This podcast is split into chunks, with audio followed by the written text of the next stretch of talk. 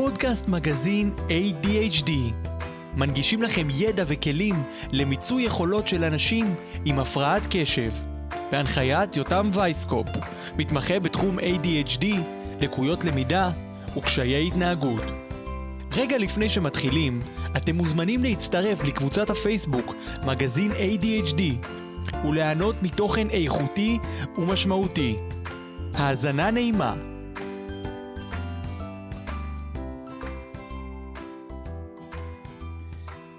שלום לכם וברוכים הבאים לפרק 28 של פודקאסט מגזין ADHD שמתקיים כחלק מהמיזם הקהילתי מאירים את הדרך לאנשים עם הפרעת קשב והתנהגויות סיכון. אתם מוזמנים להאזין לכל 27 הפרקים הקודמים שנמצאים בכל ערוצי הפודקאסט וברשתות החברתיות. חפשו מגזין ADHD ותגלו עולם שלם של ידע וכלים.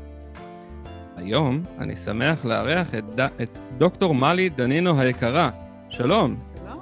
המנכ"לית הוותיקה של אגודת ניצן שיוצרת מהפכות משמעותיות מאוד ברחבי המדינה בכל התחום העיסוק של הארגון החשוב הזה. נדבר עליו עוד מעט עוד הרבה. אני רוצה שתשימו לב לתיאור הבא שאני הולך לתת לכם. ילד שהחום עולה לו, הולך לרופא משפחה. ילד שהולך קצת עקום, הולך לאורתופד. ילד שכואבת לו השן הולך לרופא שיניים, ילד שלא מצליח להחזיק טוב את העיפרון הולך לריפוי בעיסוק, ילד שקשה לו עם שיעורי הבית הולך למורה פרטית. ילד שלא יודע לשחות לוקחים אותו לחוג שחייה, ילד שלא שומע טוב לוקחים אותו לרופא אוזניים, ילד עם הפרעת קשב, לאן לוקחים אותו? Mm. כאן אנחנו מתחילים כבר את קרב הגרסאות שלא ייגמר סביב לאן הולכים עם הילד עם הפרעת הקשב, שלמעשה עד היום יש הרבה מאוד בלאגן סביב הנושא הזה, אני מקווה שהיום נצליח לעשות קצת סדר. לדעתי הפרעת הקשב היא אחת ההפרעות היותר מדוברות בארץ. כבר נראה שמי שאין לו הפרעת קשב הוא החריג. היום אנחנו הולכים להכיר את הארגון הלאומי, שבא למסד ולעשות סדר בכל העולם המורכב הזה שנקרא הפרעת קשב ולקויות למידה. היום נכיר את אגודת ניצן בהובלתה של אשת החינוך הוותיקה והמוערכת דוקטור מלי דנינו.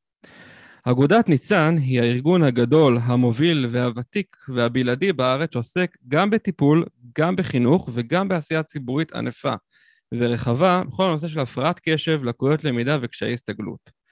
הארגון מחזיק הרבה מאוד ידע וניסיון בתחום ועד היום שותף לעשייה בתחומים, בתחום מורכב זה בארץ. היום נכיר את הארגון ואת הפעילות שלו בתחום של הפרעת הקשב, דרכך מלי. מלי היא מנכ"לית אגודת ניצן, דוקטור לחינוך מהחוג לייעוץ ולהתפתחות האדם באוניברסיטת חיפה. מפתחת שיטת ה-ECC לאימון הורים, מחברת הספרים ההורה כמאמן, המדריך לאימון הורים ולשחרר באהבה. אז מלי, תודה שהסכמת אה, לפנות מהזמן היקר שלך, ואין לי ספק שיש לנו הרבה מה ללמוד ממך, אז מה שלומך קודם כל? קודם כל שלומי נהדר, ואני שמחה לפגוש אותך ולשוחח איתך אה, ולספר לך את מה שאני יודעת. אז מה, מה, תספרי לנו, מה זה אגודת ניצן? אני חושב שהרבה אנשים אה, שמעו על הארגון, מה, מה, מה הארגון הזה? אני יודע שהרבה פעמים מדברים, אה, אותם, שלום, רצינו להתייעץ, יש לנו אבחון של ניצן. נכון? זה בדרך כלל, יש לנו אבחון של ניצן. נכון. אז ספרי לנו קצת, מה, מה זה אגודת ניצן? אז אגודת ניצן בעצם אה, זאת עמותה שהוקמה לפני קרוב ל-60 שנה על ידי הורים. הורים לילדים חכמים שלא הצליחו בבית הספר, לפעמים חשבו שהם עצלנים, ובמקרים גרועים יותר חשבו שהם מפגרים. Uh, הרבה פעמים גם שילבו אותם במסגרות לא מותאמות, ומי שקם ועשה מעשה אלה אותם הורים ואותם רופאים דאז, שהבינו שיש פה משהו אחר. אה, אגודת ניצן בעצם אה, הוקמה באותם שנים שגם אה, מתחיל הנושא הזה להיות נושא חשוב גם אצל הורים בארצות הברית וגם בשנים האלה גם מוקמות שם עמותות וארגונים ש, שעוברים תהליך דומה. באגודת ניצן ההבדל הוא שלא רק שהאגודה טיפלה בילדים ולימדה אותם לקרוא והתחילה את כל המהלך הזה בתל אביב והסבירה למורים תחשוב שלפני 60 שנה לא כל כך ידעו. זאת אומרת, דיברו על מינימום brain damage, ובעצם דיברו על איזושהי פגיעה מוחית מזערית. אה, לא כל כך הבינו וידעו מה זה לקויות למידה, איך מאבחנים, איך מטפלים, והיה צורך בעצם לבנות מן המסד ועד הטפחות. אה, להתחיל ב- לטפל בילדים, שהאותיות התבלבלו להם. היו מביאים ילדים מכל מיני מקומות בארץ, ילדים חכמים כאלה שלא הצליחו לקרוא, לתל אביב, כדי שכאן יטפלו בהם. אה, במשך שנים הפעילות הייתה רק פה באזור תל אביב ובמרכז, עד שיום אחד הייתה החלטה של הרבה מאוד אה, ראשי ערים בארץ שבעצם ביקשו שניצן יהיה אה, גם ביישוב שלהם. והיום יש 40 סניפים מהצפון ועד הדרום, והסניפים שלנו הם קשורים לרשויות, הם קשורים לבתי הספר, וממשיכים לתת את המענה אה,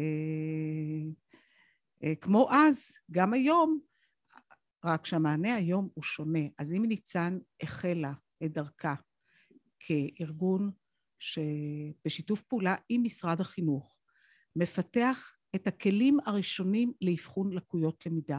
זה לא מספיק היה לבוא ולומר, יש פה פערים, יש פה לקויות למידה, יש פה קשיי למידה. היה צריך להראות את זה, להראות את זה במספרים, להראות את זה בנורמות, במחקר, ואחרי שהם בניצן פיתחו את הערכה הראשונה, הסוללה הדיאגנוסטית הראש, הראשונה שהייתה עם נורמות של אזור המרכז, בעצם ניצן חברה עם אה, מופת, ובעזרת אז תקציבים של משרד החינוך, כי לניצן היה סמל מוסד, אה, אפשר היה לפתח במשך שמונה שנים את כלי האבחון שמשמשים עד היום את מערכת החינוך בארץ ומוכרים על ידי משרד החינוך. אז אה, נהוג אה, לתפוס את ניצן כ, כארגון שמה שהוא עושה זה אבחונים. ומה שהוא עושה זה הוראה מתקנת, אבל זה כבר מזמן, מזמן כבר לא רק. אנחנו הכשרנו את הדורות הראשונים של המאבחנים בארץ, שקיבלו רישיונות של משרד החינוך, ובעשורים האחרונים, אה, כשהנושא הזה התפתח מאוד בארץ, והיום מכשירים מאבחנים ובעלי תואר שני בלקויות למידה אה, למומחיות בתחום הזה ובתחום של אה, הפרעת קשב, בעצם ניצן היום יותר ממוקדת בטיפול, יותר ממוקדת בהוראה. אנחנו מכשירים למשל מורים מומחים להוראה מתקנת. ההכשרה היא הכשרה של שנתיים מאוד אינטנסיבית למורים שבעלי ניסיון ובעלי רקע טיפולי, והמורים שלנו אה, הם אלה שבעצם יודעים לקרוא את האבחונים, יודעים לבנות תוכניות עבודה אישיות ולקדם את התלמידים. ונעשית אה, עבודה קודש, נעשית עבודת קודש בסניפים עם הילדים האלה, ילדים שמגיעים אלינו, הם לא יודעים לקרוא, לפעמים זה, זה יכול להיות ג', ד', זה יכול להיות אפילו ילד שהגיע אליהם ז'. שהיום קוראים לזה הוראה מותאמת, נכון? זה ככה המושג היום, החדש. היום קוראים ש... לזה הוראה מותאמת, אה, אבל מה לעשות שההורים באים ו, ומדברים על הוראה מתקנת? כי, כי ההורים רוצים אה, אולי... אה, לתקן. לתקן את הילדים, לתקן את, ה, את, ה, את הקריאה, אבל יש בזה, אתה יודע, אני חושבת שבאנגלית אנחנו אומרים medial teaching, יש בזה, יש בזה משהו של מותאם, כי אנחנו מתאימים את ההוראה, אבל להתאים את ההוראה צריך להתאים לכולם, ולא רק לתלמידים עם ליקויי למידה ועם הפרעת קשב. כך שהמושג הזה, הוראה מותאמת, הוא אה, מאוד מקובל עליי, אבל יחד עם זאת, אה, לילדים שלנו, בעיקר אלה שיש להם אה, בעיה משמעותית ברכישת הקריאה והכתיבה וההבנה, הם זקוקים להוראה שהיא אה, ממוקדת בקשיים שלהם, שבעצם עוזרת להם אה, לשפר את מצבם, לתקן את מצבם, לצמצם פערים. כי הילדים שלנו הם ילדים מאוד חכמים. ילדים בהפרעת קשב, אחוז שלהם באוכלוסייה אה, כמכוננים יותר גבוה מאשר אה, באוכלוסייה הרגילה. כך שאנחנו מאמינים גדולים בילדים האלה, ואנחנו מדי שנה מעלים על הבמה, בכנס ט' שלנו, מעלים אה, צעירים, ולפעמים לא כל כך צעירים, שמספרים על חוויית הילדות שלהם, כמה היא הייתה פשוטה, כמה היא לא הייתה פשוטה, כמה היא הייתה קשה, ואיזה צלקות היא השאירה, ולאן הם הגיעו. אותם ילדים שלא רכשו את הקריאה, או שבבית ספר אמרו להם, ממך לא יצא כלום, שהפכו להיות רופאים, ואנשי חינוך, ואומנים, ואנשי עסקים, וסטארט-אפיסטים, ו-8200, ו-you name it. אחד הפרקים, אחד ה... אני הסתכלתי על הכנס האחרון של טד שעשיתם, ובאמת אחד הדוברים שם היה אה, מעוז צעירי, שגם יש איתו את אחד מפרקי הפודקאסט הקודמים, שבאמת אה, לדעתי הוא אחד מסיפורי ההשראה המדהימים של אה, נקרא לזה תלמיד במצבי סיכון ובמפרט קשב, באמת כל מיני נתונים שהיו יכולים בשקט, מה שנקרא, להפיל אותו. אה, עם באמת הרבה עזרה של אה, אימא וכל מה שמספר, באמת הגיע, אה, ריכז, היה הרכז החינוכי של מעון גילעם, שזה אחד מהפנימיות הקשות בארץ של בני נוער, והיום הוא הולך לנהל את אחד מהפנימיות הגדולות בארץ, באמת לקח את הדבר הזה ומאוד צמח, אז באמת כן. זו מאוד טובה לפרגן לו. כן, זו דוגמה, דוגמה נהדרת, ודוגמה אולי דומה, בטח שונה, זה מיכאל שטרית. אה, שהוא היה בטד שלנו בשנה שעברה, שיש לו סיפור מדהים. אה, אני חושבת שהסיפור שלו מאוד מאוד יעניין אותך, כי הוא באמת אה, חצה את כל הגבולות. מנהג משאית ל... והגיע, כן, והגיע לאן שהגיע, יום אחד עם המשאית. בדרך לדרך הוא מגיע שם למכללה, באחת המכללות בדרום, והוא מחליט שהוא מתחיל ללמוד. ובהחלט סיפור הצלחה וסיפור. השראה, כמו הרבה סיפורים אחרים, שהרבה פעמים בזכות מבוגר אחד. במקרה, של, במקרה שלו, זאת הייתה... אני חושב שהבעיה היא ככה באמת גם... זה היה אה, בצבא. כשיחה. מקדימה שהייתה לנו, שלפעמים יש אנשים שאין להם את הבן אדם האחד הזה גם. נכון. אה, אני חושב שדווקא אנחנו כחברה, אם יש באמת את הבן אדם האחד הזה שלוקח, מצוין, אבל אני חושב שכחברה אנחנו צריכים להתגייס גם עבור אותם אנשים ש... שמכל מיני סיבות ונסיבות אין להם את האחד הזה, זה, זה מוביל אותנו באמת לאיזשהו נושא שאני נורא רוצה לשאול אותך. מה, מה קורה במדינה שלנו סביב כל הנושא הזה של הפרעת הקשב? זה, זה נהיה זה באמת דבר כזה שכולם מדברים עליו, אני מבין שכל בן אדם שאני אלך ברחוב ואני אגיד לו הפרעת קשב זה פוגש, וזה פוגש אותו באיזו נקודה מסוימת, ומה מה קורה עם זה? זה נראה שהבעיה רק הולכת ומתרחבת, זה נראה שפתרונות אה, לא, אין לנו ממש. מה, מה, מה לדעתך קורה פה במדינה סביב הנושא הזה של הפרעת הקשב? אני חושבת שמה שקורה במדינה וקורה גם אה, אה, בעולם המערבי, ו, והיום אנחנו יודעים שזה גם, אה, גם באירופה אה, מתמודדים עם, אה, עם השאלות האלה. יש הרבה הרבה יותר ילדים עם הפרעת קשב. אה, אם להסתכל אחורנית, אז אה, מספר הילדים היה קטן, יחסית. אה, היה קל לזהות אותם כי הם היו גם היפראקטיביים, אה, בדרך כלל עם בעיות התנהגות, וגם אותם ילדים שגם הסלילו אותם אה, למסלולים לא בגרותיים ולמסלולים מקצועיים, ששם הם מצאו את מקומם לא, לא, לא תמיד בצדק.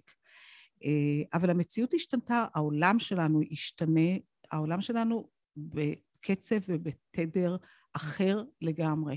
הטכנולוגיה לוקחת אותנו למקום אחר לגמרי. העולם שלנו מוצף בגירויים. אני חושבת שגם אנשים היום, אה, מבוגרים וצעירים, אה, הם גם וגם וגם וגם. והמוסכות היא, היא חלק מה, מה, מהבעיה הקשה, גם של מערכת החינוך, לרתק את הילדים ללמידה. אז היום יש כל כך הרבה, כל כך הרבה אפשרויות. ילד יושב בכיתה, והוא יושב גם עם הטלפון שלו, ולא תמיד מעניין מה שהמורה אה, מספרת ומלמדת באופן המסורתי שלה, ו, ויש הרבה יותר ילדים מאובחנים, אה, הרבה יותר ילדים עם תופעות קשות של קשב וריכוז.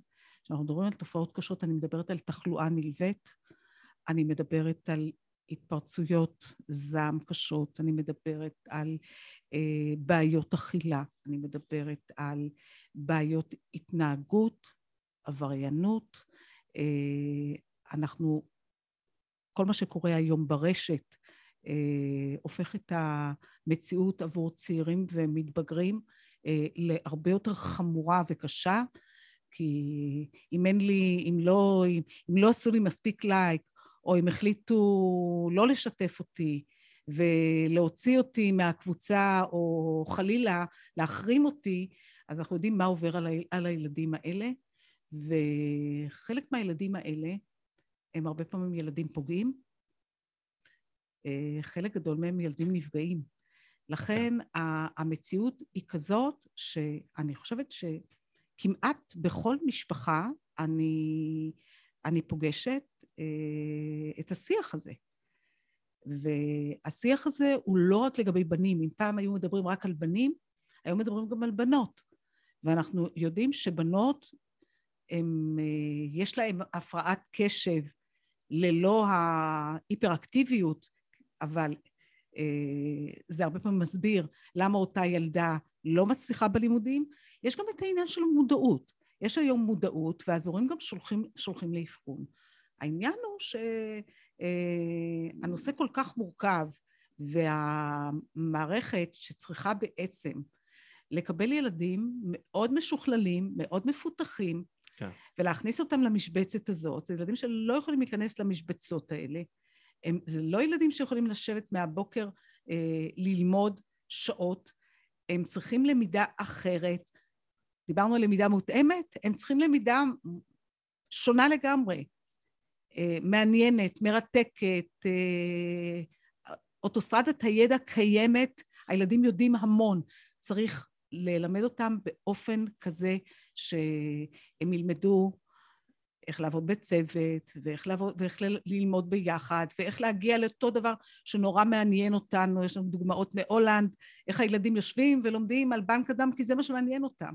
וזה לא משנה מה הם ילמדו, אבל, אבל להפוך אותם לסקרנים ולהפוך אותם ל, ל, לילדים שיש להם ערכים ושיודעים איך להתייחס אה, לחברים בכיתה ו, ולאדם עם המוגבלות או עם הקושי, או לאותו ילד עם, עם בעיית קשב שיש לו בכיתה, שמקבל אולי אה, תוספת של זמן או בחינה במקום שקט, ולהבין שאת מה שהוא מקבל הוא מקבל בזכות ולא בחסד. הנחיתי קבוצה בעבר להורים, אה, הורים לילדים עם הפרעת קשב בתוך המרכז אצלנו, ואז איזה אימא אמרה, מה, פעם לא היה הפרעת קשב, היום זה המצאה, והיה איזה אבא שבאמת עבר תהליך מאוד אה, יפה, והוא קם והוא אמר, אה, תקשיב, גם בעבר זה היה. היום קוראים לזה כיתה מקדמת, אני מצטט אותו, כן? היום קוראים לזה כיתה מקדמת, פעם קראו לזה כיתה של טיפשים, היום קוראים לזה ריטלין, פעם קראו לזה חגורה. היום, בן נתן איזו הגבלה נורא מעניינת, שאגב, מתוך החוויה שלו, אוקיי? Uh, אני חושב שבאמת היום יש יותר את העניין של המודעות, זה, זה, זה מוביל אותי לעוד נקודה שאני אשמח ככה לשמוע את דעתך. יש לי תחושה שיש uh, הצפה של אנשים שמטפלים, uh, מטפלים במרכאות ומטפלים בלי מרכאות בהפרעת קשב, יש באמת uh, תחושה שחלק באמת מוכשרים לעשות את זה ובאמת uh, עושים את זה טוב, וחלק uh, סוג של מנצלים מצוקה של הורים, ל...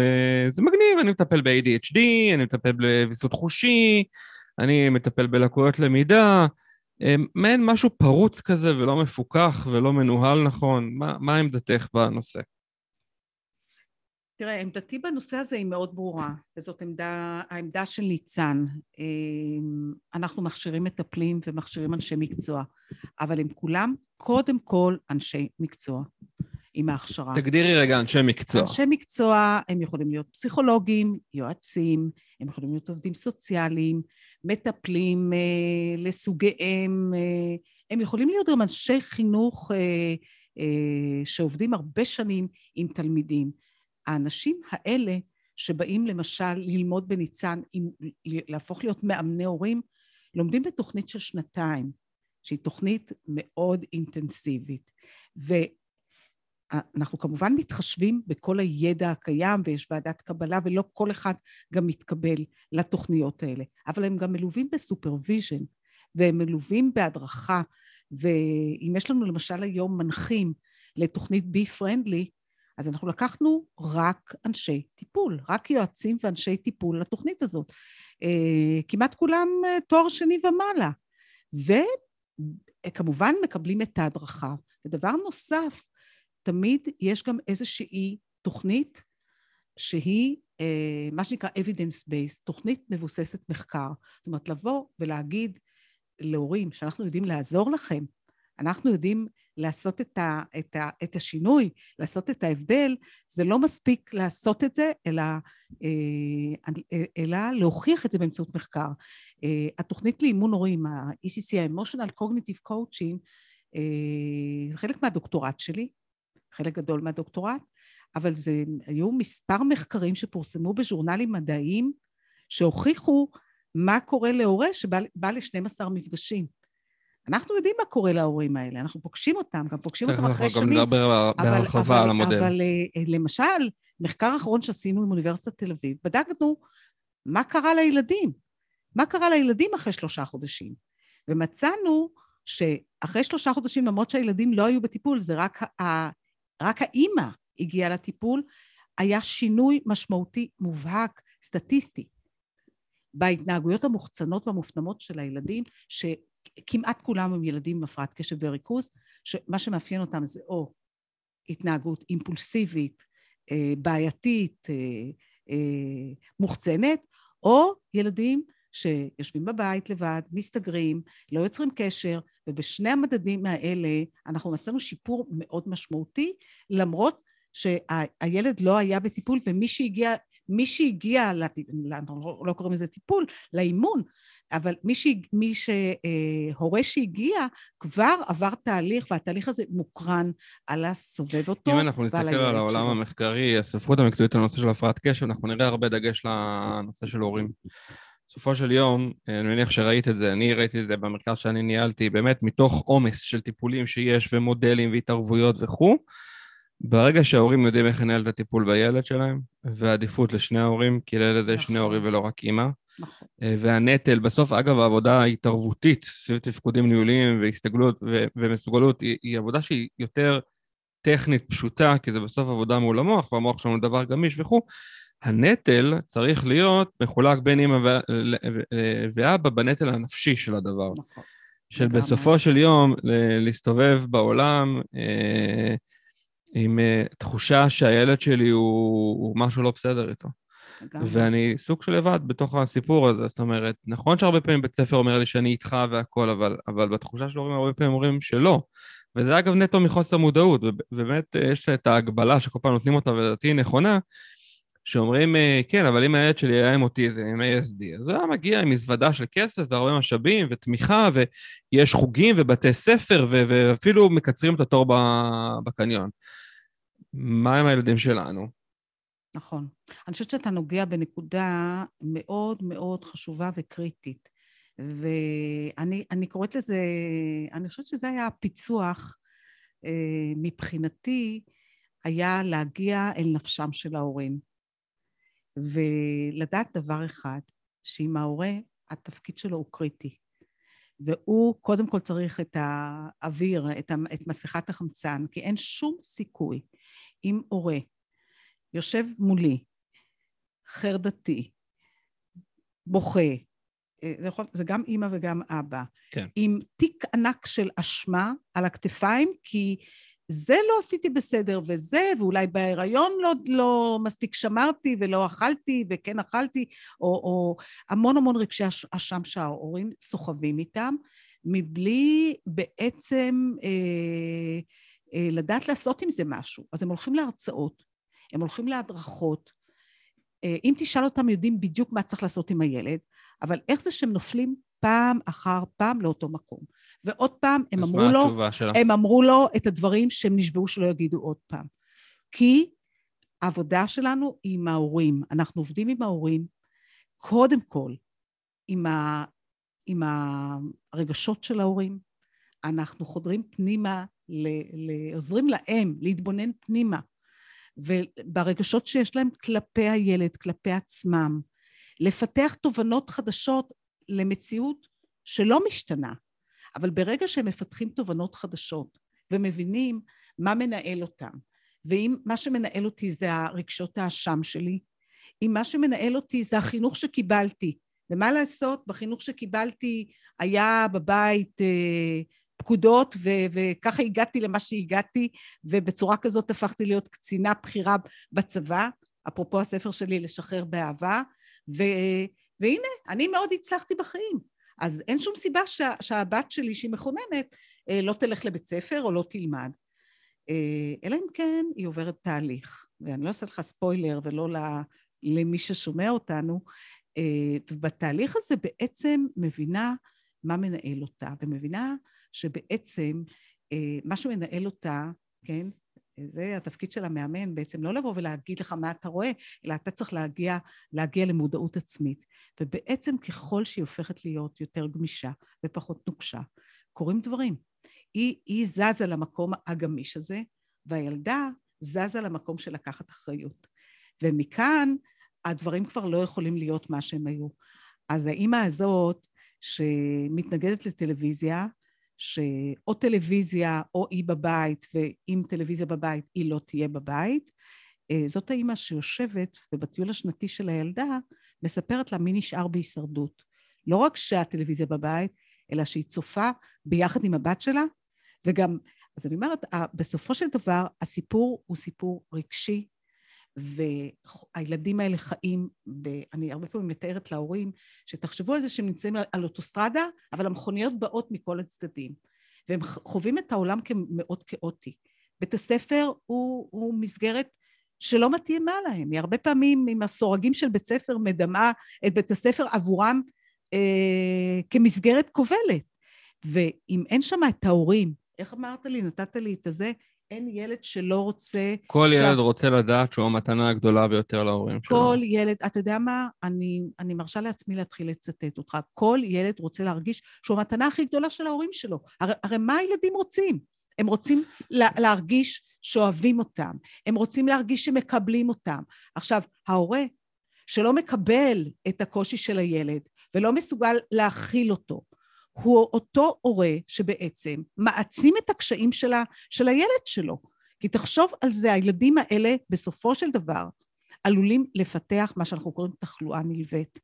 והרבה פעמים זה ילדים שמגיעים לדיכאון, או מגיעים ל... ל או שהם פשוט מחפשים איזושהי קבוצת שוליים. אנחנו יודעים איזה אחוז מה, מהעבריינים יש להם לקויות למידה והפרעת קשב, ולמה? כי הם פשוט נפלטו. הם נפלטו מהחברה, הם לא קיבלו את המענה והם חיפשו את, ה, את היכולת לבוא לידי ביטוי. לכן להורים יש תפקיד ענק. נכון. ואני אה, ממש לא אוהבת ששולחים את הילדים בגיל הצעיר לקליניקות ולטיפולים ולמטפלים. אני אומרת, קודם כל, ההורים, גם בגיל יותר מאוחר. לאורך השנים. ההורה הוא גם חלק בלתי נפרד מכל הטיפול. נכון. ומכל ההדרכה ומכל הליווי. מה זה עוזר לי שאני לוקחת את הילד, אבל הוא חוזר הביתה וחווה את אותה חוויה, וחוזר לבית ספר וחווה את אותן חוויות. אז, אז הכל נהדר בחדר אצל הפסיכולוג, אבל הוא צריך לצאת לחיים. ו, ומי שצריך להראות לו את הדרך, איך אמרת, מאירים את הדרך, זה קודם כל ההורים, יש להם תפקיד חשוב. לאורך השנים, באמת, אה, את יודעת, כשאת מנהלת מרכז שיש בו הכל מהכל של הכל, ואת מסתכלת בסוף על סיפורי הצלחה, את רואה שבסוף הסיפור הוא לא עוד טיפול פחות טיפול, כי בסוף, כמו שאנחנו יודעים להגיד, יש לנו עקרונות, הפרעת הקשב בסוף היא הפרעה ביצועית, היא לא הפרעה רגשית. בסוף זה משחק הנושא של התפקודים הניהוליים שלו, והרבה פעמים אומרים שאין להם תחושת מסוגלות. אה, לילדים האלה יש מסוגלות מדהימה, אין להם תחושה שהם מסוגלים, זה קצת משהו אחר, קצת משחק מילים, אבל שהוא נכון. מישהו לקח להם את התחושה ש... הזאת. נכון, ובאמת אם את מדברת על הנושא הזה שכל ילד רוצה לדעת שהוא המתנה הגדולה ביותר להורים שלו, אז אני רוצה להגיד על זה משהו ככה שראיתי לאורך השנים. אה, הילדים עם הפרעת הקשב לומדים להיות הסייעת של הסייעת של הסייעת מגיל טרום טרום חובה. והם רגילים להיות, ה, נקרא לזה, אה, אלה שב, ש, שבסוף מוותרים לעצמם במרכאות. הילדים האלה עם השנים לומדים לספוג ולהכיל ולס, ול, ול, ול, ולשים על הגב שלהם כל דבר. יש להם גב מאוד חזק לילדים האלה. דבר אחד הם לא יכולים להחזיק, וזה ראיתי לאורך כל השנים, אפרופו הספר שהראיתי לך, שהוא ספר פנימי, אבל אה, משהו שבאמת עלה שם כל הזמן, זה הנושא הזה שדבר אחד הם לא יכולים להחזיק על הגב שלהם, זה להרגיש שהם אכזבה להורים שלהם. ולאורך השנים, זה נכון שאני יותר מתעסק בנושא של ילדים ונערים במצבי סיכון וכאלה, שזה כאילו נראה ששום דבר לא אכפת להם והכול, אה, באמת הם מדברים על הנושא הזה של תחושת האכזבה, שהם לא רוצים את אכזבה להורים שלהם. אה, ושלי יוצא לעבוד מול מורים, אז אני מסביר להם שבסוף חובתכם לספר להורים וחובתכם לעדכן, ובסוף צריך לזכור שאנחנו לא חיים בתקופה של יאנוש קורצ'אק, והילד הזה הוא לא שייך לנו, הוא שייך להורים שלו. אבל גם בדרך שאנחנו עובדים, לזכור שבסוף אנחנו לא רוצים שאותו הילד ירגיש אכזבה כלפי ההורים שלו. ולכל מי ששומע את מה אני עושה, אז הכל בסדר, אין קורונה. הכל בסדר, לא, לא. אין קורונה. אחרי קורונה. אז רגע, אז אני רוצה לשאול אותך ככה, אם באמת ככה, בקצרה, במשפט, אוקיי? לדעתך, מתוך הניסיון שלך, בואי, את לא כמונו הצעירים שעכשיו התחלנו את דרכנו, ואת ותיקה, את אשת חינוך מובילה. מה לדעתך דרך ההתערבות הנכונה ביותר סביב הנושא של הפרעת קשב? אם את צריכה להגיד לנו את זה במשפט, מה הדרך? מהי הדרך? תראה, אני חושבת שההבחנה אה, היא הדבר החשוב ביותר. ואני חושבת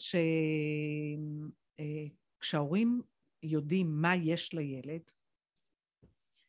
אה, ואני פוגשת ילדים גם בגילאי שלוש וארבע, שזה מתחיל כבר בגילאים האלה, הורה צריך להבין שאם הילד שלו קופץ ממקום למקום ומתנדנד וחסר שקט וחסר זה, זה לא יעזור לו אם הוא גם מאה פעם יגיד לו, שב בשקט. זה לא יעזור. הוא צריך להבין מה הסיבה שהוא לא מסוגל לשבת במקום אחד, ולהבין את התופעה, ולדעת ללכת איתה, לזרום ביחד איתה, לעלות על הגל הזה. אז אם הילד הזה צריך הרבה יותר פעילות, או צריך הרבה יותר ספורט, או צריך uh, לדעת איך אני מעסיק אותו, כי אחרת אני פשוט... Uh,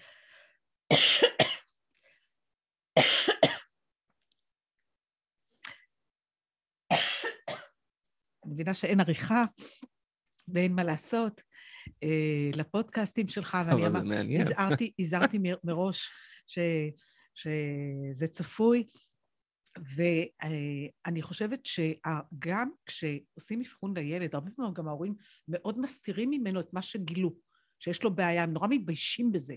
חלק מהעניין זה לדבר עם הילד ולהגיד לו, אתה מקסים, אתה מוכשר, אתה, אתה מסוגל. דרך ההתערבות הטובה ביותר היא... וההתערבות הטובה ביותר היא, לדעתי... לדעתך, לדעתי, קודם כל, אבחון, אה, הדרכת הורים, שהדרכת הורים, אני, אני אומרת שוב, זה לא להגיד להורים מה לעשות ולתת להם איזשהו מרשם, כי אין מרשם לאף הורה ולאף ילד, וכל הורה יצטרך למצוא את דרכו, אבל חלק מהעניין זה לתת את, ה, את התמיכה להורים, את העידוד, לתת להם את, ה, את האמונה הזאת, שהילד הזה, עם כל המגבלות שיש לו, הוא ילד מאוד מיוחד, הוא מתנה.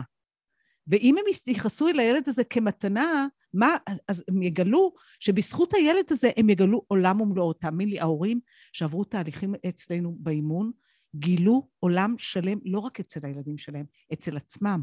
משהו השתנה בחיים שלהם, בתפיסת העולם שלהם. מה את חושבת על תהליכי CBT לילדים עם הפרעת קשב?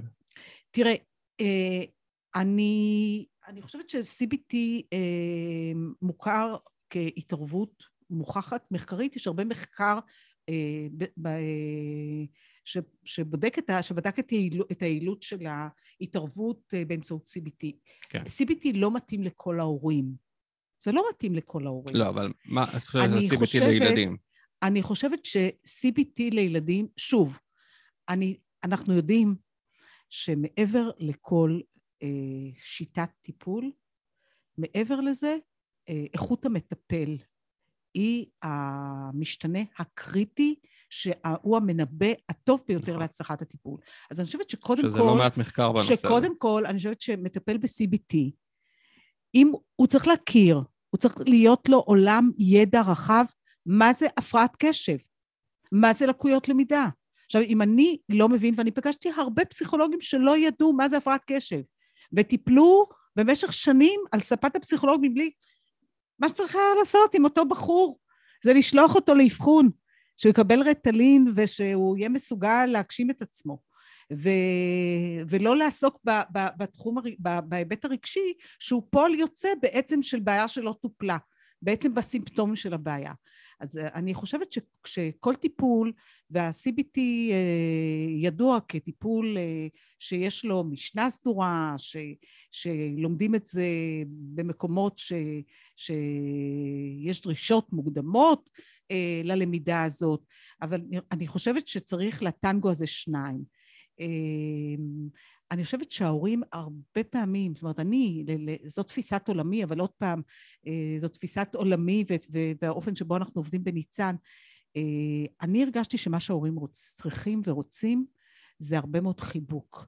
ואת המקום הזה שמי שיושב איתם נמצא קודם כל שם עבורם, לא שופט אותם, לא מבקר אותם, ומבין עם מה הם מתמודדים. ודרך ה... דרך הקשר האישי הזה עם ההורה, דרך הקשיים שההורה מתמודד עם הילד, דרך זה שההורה, אנחנו מלמדים את ההורה, את ההורה להסתכל על תמונת העתיד של הילד.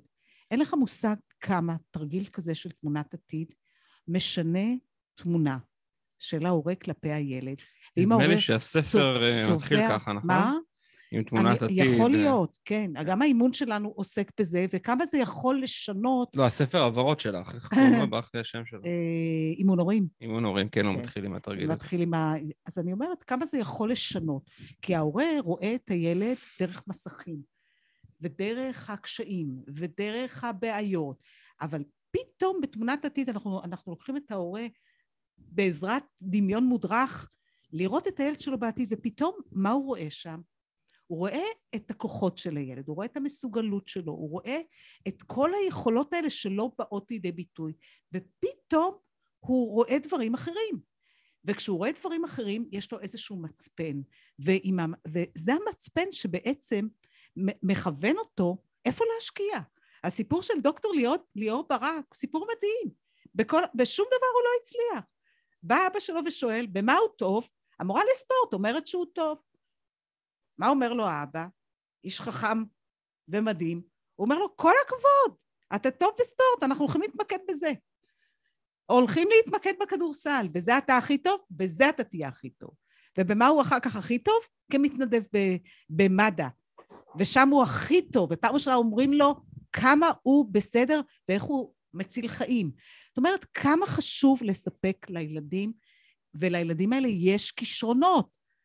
ולא, באמת, עם כל הכבוד שלי לבית ספר, והייתי מנהלת uh, תיכון גם, וכל הכבוד של, ל, ללימודים, מה שחשוב זה החוסן הנפשי של הילדים.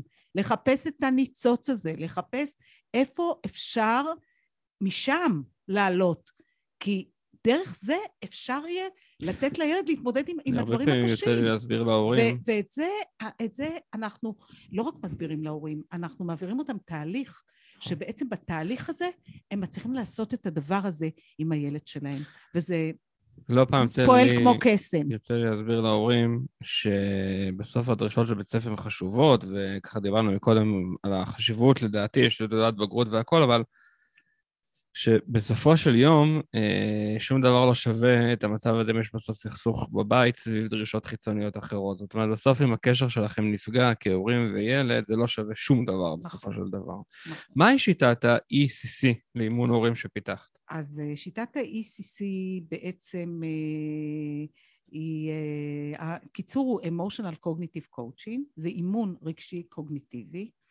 היא בעצם מבוססת על תיאוריות פסיכולוגיות הומניסטיות, והיא משלבת טכניקות אימוניות. הטכניקות האימוניות הן טכניקות שבעצם אני פיתחתי. זה לא אימון במובן הרגיל שאנחנו מכירים, ובעצם זה, זה יציאה למסע, למסע שבו אנחנו לוקחים את, ה, את ההורה למסע של אה, חקירה רגשית, של התבוננות עצמית ברגשות שלו, בחוויות שלו, בחוויה של להיות הורה לילד עם, עם קשיים. אה, אנחנו לוקחים אותו למקום שבו ההורה בעצם אה, מבין מהם הכוחות שלו ומהם החולשות שלו. הרבה פעמים מבין שהכוח שלו זאת חולשה. בדיוק בהרצאה שלי סיפרתי את הסיפור על דוד וגוליית.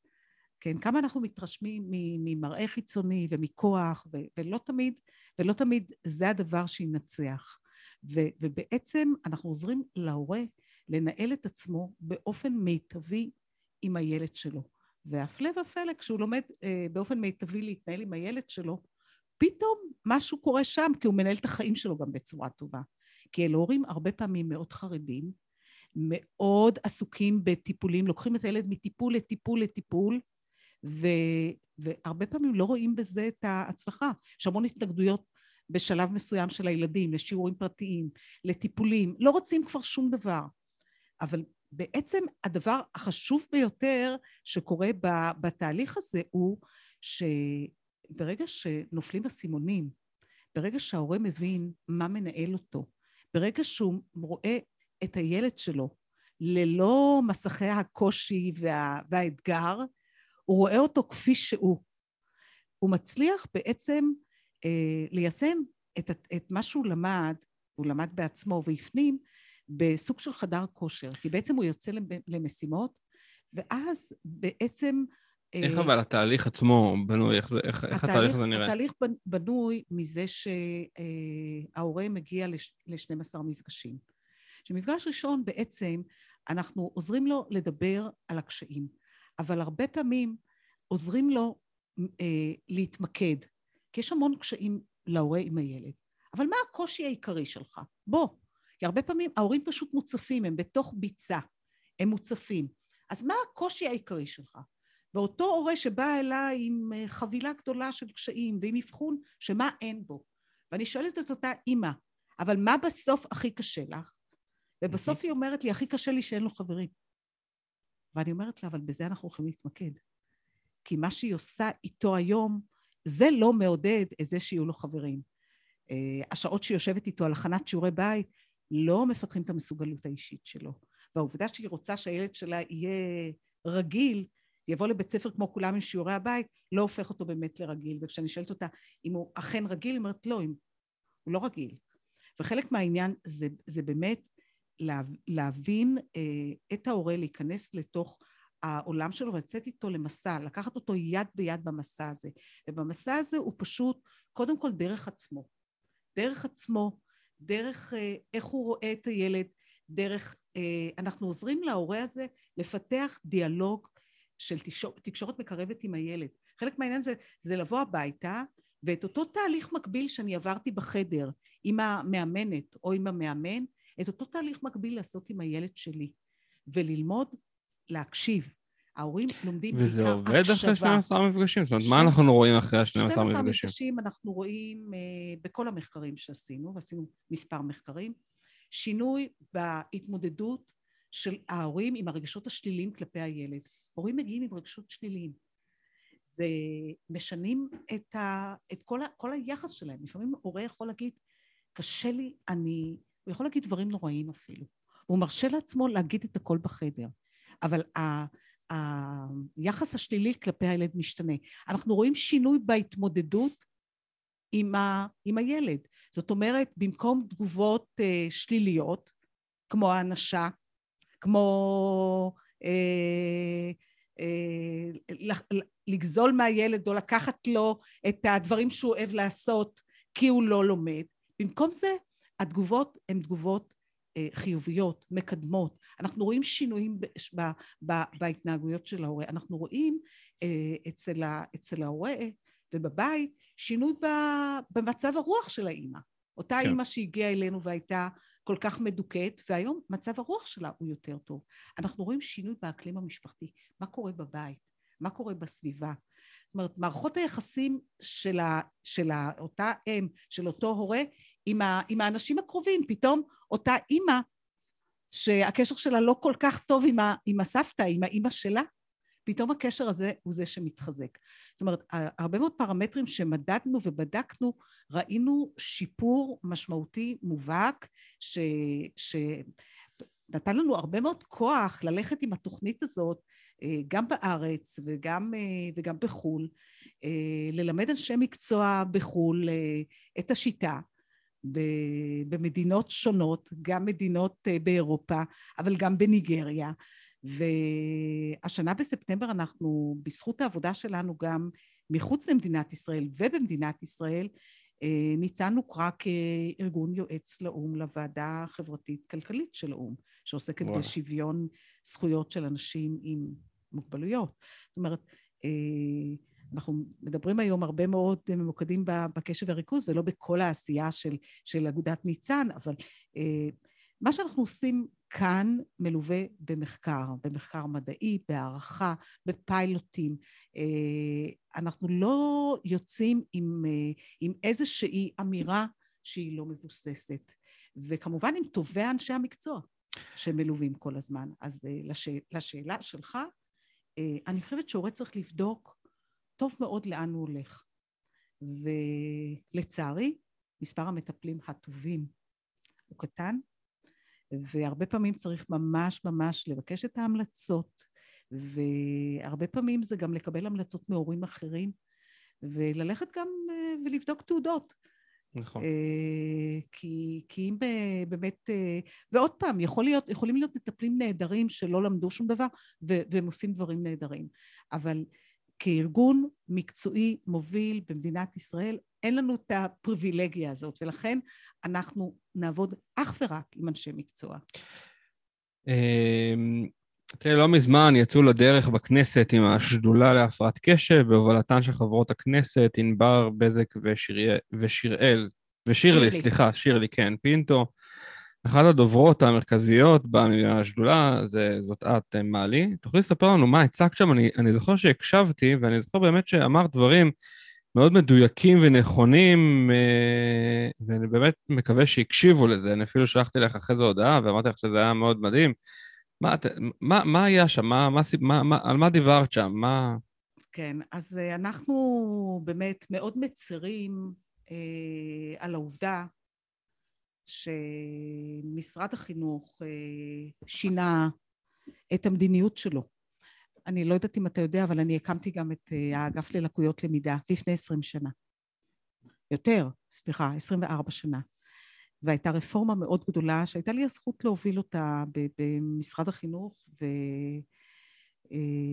ולהוציא אה, חוזרי מנכ"ל שהיטיבו עם, ה, עם הילדים, היטיבו עם הבוגרים, ושהם זכו לקבל גם את ההתייחסות המתאימה הלימודית, אבל גם את ההתאמות, אין מה לעשות. ילד שלא מסוגל להתנסח ולא מסוגל לכתוב, או שכתב היד שלו לא קריא, אז uh, בוודאי שהוא צריך שמישהו יכתוב במקומו, ובוודאי ילד ש... עם הפרעת קשב וריכוז שלא מסוגל לשבת שלוש וחצי שעות ולענות על שאלות בהיסטוריה, אבל הוא יודע את החומר בצורה מצוינת, ואין סיכוי שהוא יענה על יותר משתיים שלוש שאלות, ואולי את השאר הוא כבר לא יעשה. או ילד שהוא איטי במיוחד.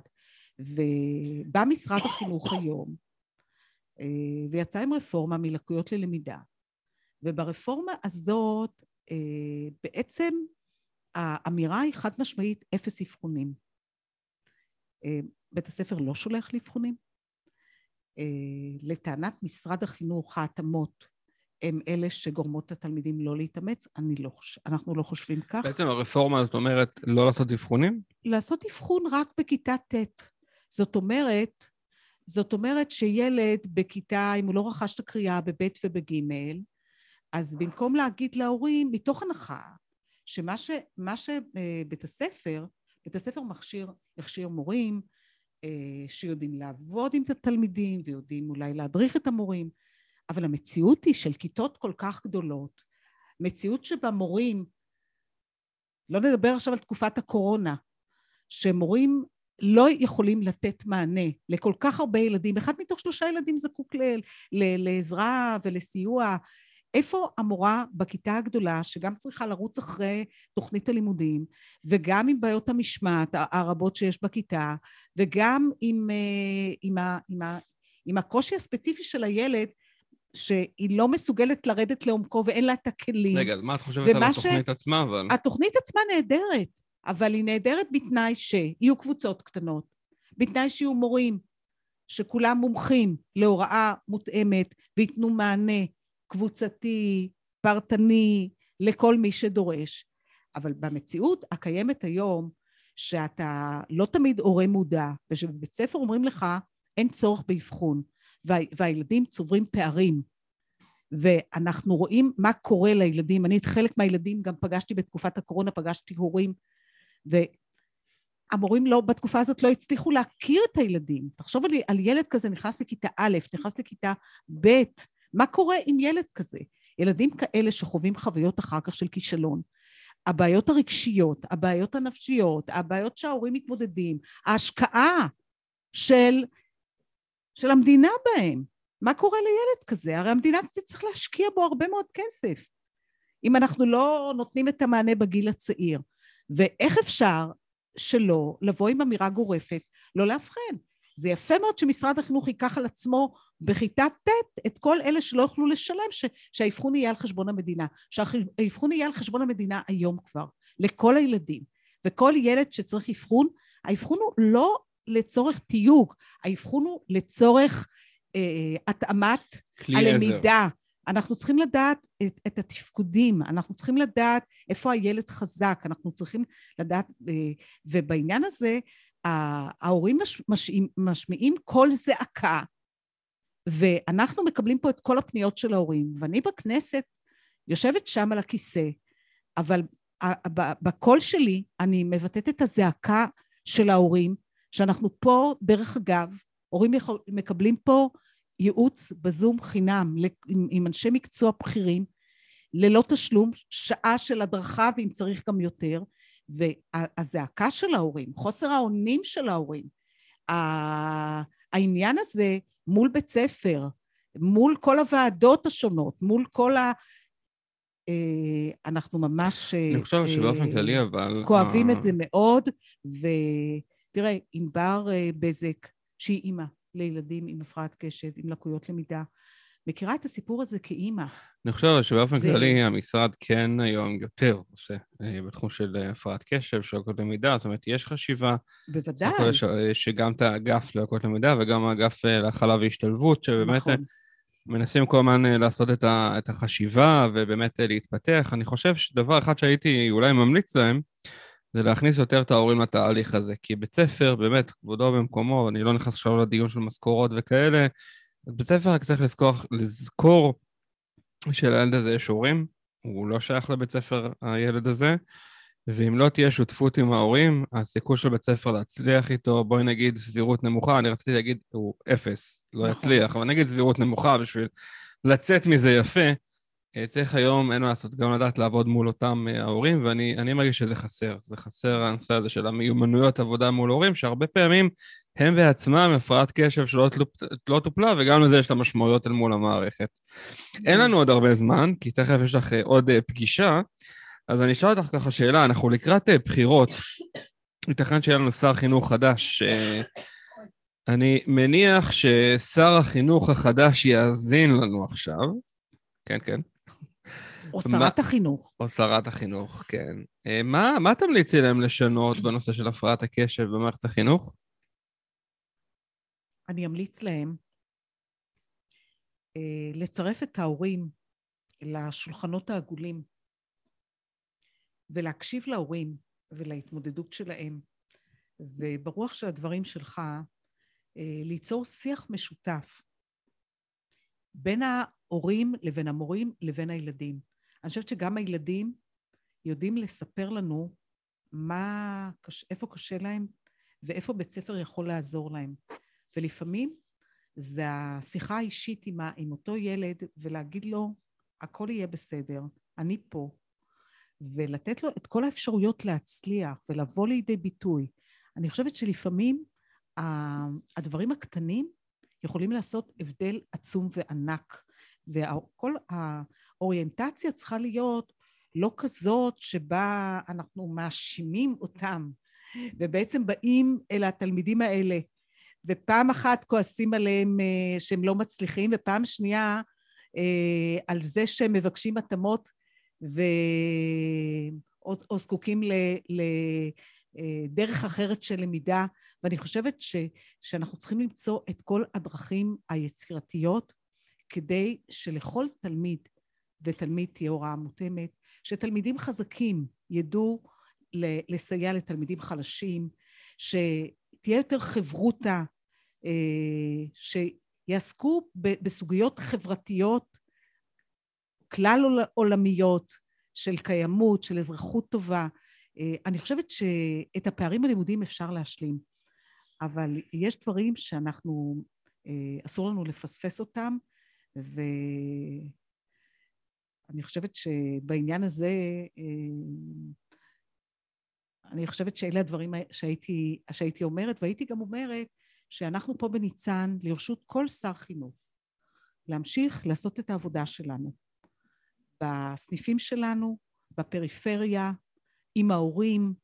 אנחנו כאן ביחד עם מערכת החינוך וביחד עם ההורים, יחד אה, אה, משלבים ידיים לעולם טוב יותר של הילדים האלה, כי בסופו של דבר הילדים האלה הם אלה שמביאים את, ה, את הדברים המדהימים, פורצי הדרך, ש, שפשוט החברה מאבדת אותם יום-יום. נגיד מה אני הייתי ממליץ לו, אני הייתי ממליץ לו גם מצטרף להמלצות שלך, והייתי ממליץ עוד משהו. בתוך אה, מסלולי ההכשרה למורים, הייתי קצת מקצץ את הקורסים שאף אחד לא מבין למה מלמדים אותם, או למה חוזרים עליהם שוב ושוב, שאין באמת למורים מה לעשות עם זה אחר כך. והייתי מוריד את אה, תעודת ההוראה בחינוך הרגיל, מכשיר את כולם לחינוך המיוחד. אה, עבור הילדים יותר מהחינוך המיוחד, נקרא לו האקס, האקסטרימי, הייתי פותח מסלול של תעודת הוראה, אולי חינוך מיוחד מתקדם, אבל מכשיר את כולם, אני חושב שהיום כל התלמידים עם חינוך מיוחד, במיוחד אחרי כל מה שעברנו בשנים אה, האחרונות, היום כל המורים צריכים ללמוד את הנושא הזה של ההוראה המותאמת ולשלב את התלמידים ולהפסיק לבלבל לסטודנטים את המוח בכל מיני קורסים של אלוהים יודע מה המטרה שלהם, ולהתמקד בנושא הזה ולהכשיר לנושא הזה, ואז, אוקיי, אנחנו כבר מתחילים לייצר פה מעגלי השפעה מאוד מאוד רציניים עם דור העתיד של ההוראה, של מורה שבסוף יגיע לשדה ולא נשמע את המשפטים כגון, יש פער בין מה שאנחנו לומדים באקדמיה לבין השטח. אז זה כבר שנים שומעים את הדבר הזה. בואו נשנה את זה כבר במסלולים ל, ל, להוראה ונכשיר את כולם, היום כולם חינוך מיוחד. היום כולם צריכים את ההתאמות האלה של, של ההוראה. היום כל המורים צריכים את המיומנויות האלה, ועוד שעה של, אה, אה, אני לא חס וחלילה לא ממעיט בערך, אבל מתמטיקה או יהדות, בסדר, קודם כל שאותה מורה תלמד להתמודד עם אותו הילד שהיום, נכון להיום, המדיניות היא שהילדים משתלבים בחינוך הרגיל, אני חושב, אגב, לדעתי, זה פודקאסט בפני עצמו שאולי נקליט, אבל אה, מדיניות לדעתי גרועה, נתנו את הנושא הזה של הורים, תחליטו איפה הילד שלכם יהיה, אין משאבים למערכת לקבל אותו בחזרה. עשו פה איזושהי חגיגה שלמה סביב הנושא הזה. אה, אותו מושג של סל השילוב שהילד מגיע, שאלה מה יש בסל הזה, ומי האנשים שעובדים איתו, ועוד שעה פה ועוד שעה שם, ו... עוד לא דיברנו על העניין שגם לא נותנים להורים להיות חלק מהסיפור. תאורטית אומרים תהיו מעורבים, כשזה מגיע לכדי מעשה, אז לא נותנים להיות מעורבים, יש לך מפגש בתחילת שנה וסוף שנה, ועוד לא דיברנו על זה שבחופשות התהליך נעצר ואין המשכיות עם הילד. אה, אז הייתי מתחיל באמת להכשיר את המורים, אני חושב שהיום מורים הם אנשי טיפול לכל דבר ועניין. היום מורה לא יכול ללמד רק היסטוריה, היום מורה הוא גם פסיכולוג וגם עובד סוציאלי וגם רופא וגם יועץ, ולפעמים גם יועץ נישואים ונושא, יועץ זוגיות ויועץ אה, התמכרויות וכו' וכו', וזה היום המורים של אה, היום. אה, דוקטור מלי דנינו, האם יש משהו נוסף שתרצי לספר לא, לנו? לא, אני רוצה להגיד, קודם כל, תודה רבה על ההזדמנות, והיה כיף לדבר איתך גם לפני הפודקאסט ו... וגם עכשיו. ואני חושבת שזה תמיד התחושה הזאת שהנושא הזה הוא כל כך רחב, היריעה כל כך רחבה, שאנחנו יכולים לשבת פה עוד שעה ארוכה, אבל אנחנו אה, נעצור פה כדי שימשיכו אה, אה, להקשיב לפוסטקאסטים המעניינים שלך. ו...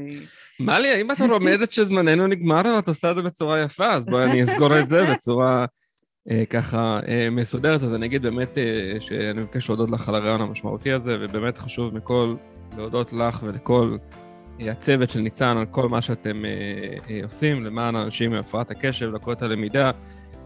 קשיי ההסתגלות בישראל. אני, אגב, מזמין את כולם אה, להיכנס לאתר האינטרנט שלכם, שעכשיו עובר גם שיפוץ לפי מה שאני מבין, ולעמוד הפייסבוק, וליהנות באמת מכל העשייה החשובה. ולכם, אה, מאזינים, אני אגיד שאם אה, אתם, אם הפרק הזה היה משמעותי לכם, אני אשמח אם תוכלו לשתף אותו, וככה נוכל להרחיב את מעגלי ההשפעה שלנו בעולם הפרעת הקשב. ניפגש בפרק הבא ונזכור, כל ילד רוצה לדעת שהוא המתנה הכי גדולה על ההורים שלו. תודה.